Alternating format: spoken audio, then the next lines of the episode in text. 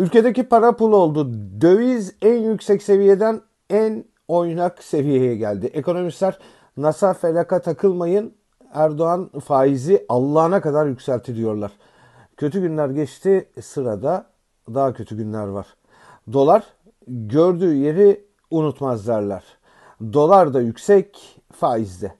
Paranın kıymeti harbiyesi kalmadı. Yoksul halkın yoksulluğu maalesef katlanacak. Düşman dışarıda arıyorlar. Daha doğrusu dışarıdan hayali düşman ithalatına kalkıyorlar. Maksat halkı kandırarak iktidarı sürdürebilmek. Küçük ortak Devlet Bahçeli Türk ekonomisi şu anda sert bir kuşatma altındadır diye konuşuyor. Karşımızdaki tablonun hiçbir ekonomik temeli yoktur diyor.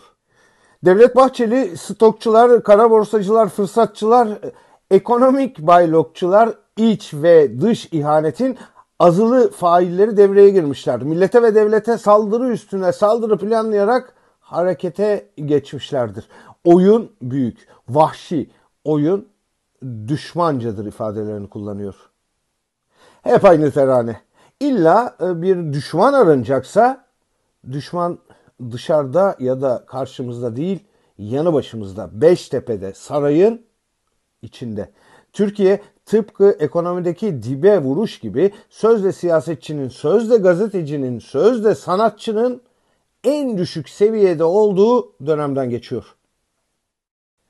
Sarıyer'de köşk, Ayvalık'ta yalı, zeytinyağı ve konfeksiyon fabrikası, Tarabya ve Etiler'de daire, Londra'da rezidans, Riva'da arazi, iki cip, bir otomobil. Bankada yüklü miktarda nakit, yırtmaca, 200 şişe şampanya. Hülya Avşar e, zor günlerden geçiyoruz. Gerekirse simit yenecek dedi. Gerekirse simit yeriz değil, simit yenecek. Sarayda buluşma Recep Tayyip Erdoğan'la aşk. Ne demişti? Külliye hiç tahmin ettiğimiz kadar ihtişamlı değil. Ben e, çok ihtişamlı görmedim. Abartıldığı kadar yok. Neredeyse benim evim daha şaşal diyecektim. E, o kadarını diyemedim tabii. Aşk derken aralarından su sızmıyor anlamında. Öyle ki Erdoğan bir dönem Ferit Şahink'ten Hülya Avşar'ın program yapması için ricacı bile olmuştu. Sus bari Hülya Avşar diyenlere bir hatırlatma. Susamaz. Konuşacak ki e, servetine servet katsın.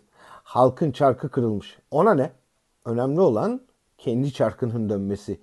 Hiç dolandırmadan söyleyelim. Düşman mı arıyorsunuz içeride? Kol geziyor hepsi. Halk düşmanlığı bunun adı. Gerekirse e, simit yenecekmiş. Farkında mısınız? Açlığını unutmak için karnını suyla doldurarak yatağa giren çocukların ısınmak için oğlunun eline saç kurutma makinesi tutuşturup yan odada kendini asan annelerin yaşadığı ülkenin yurttaşısınız. Haklısınız. Ezanlar susmaz, bayraklar inmez, vatan bölünmez. Tek millet, tek bayrak, tek vatan, tek devlet. Ama yarım simit. Gerekirse simit yenecek ama siz hep şatafatta ortak, sefalette kaçaksınız. Farkında mısınız? Simiti bile böldünüz. Halkta artık yarımı dahi yok. Ama sizin de yatacak yeriniz.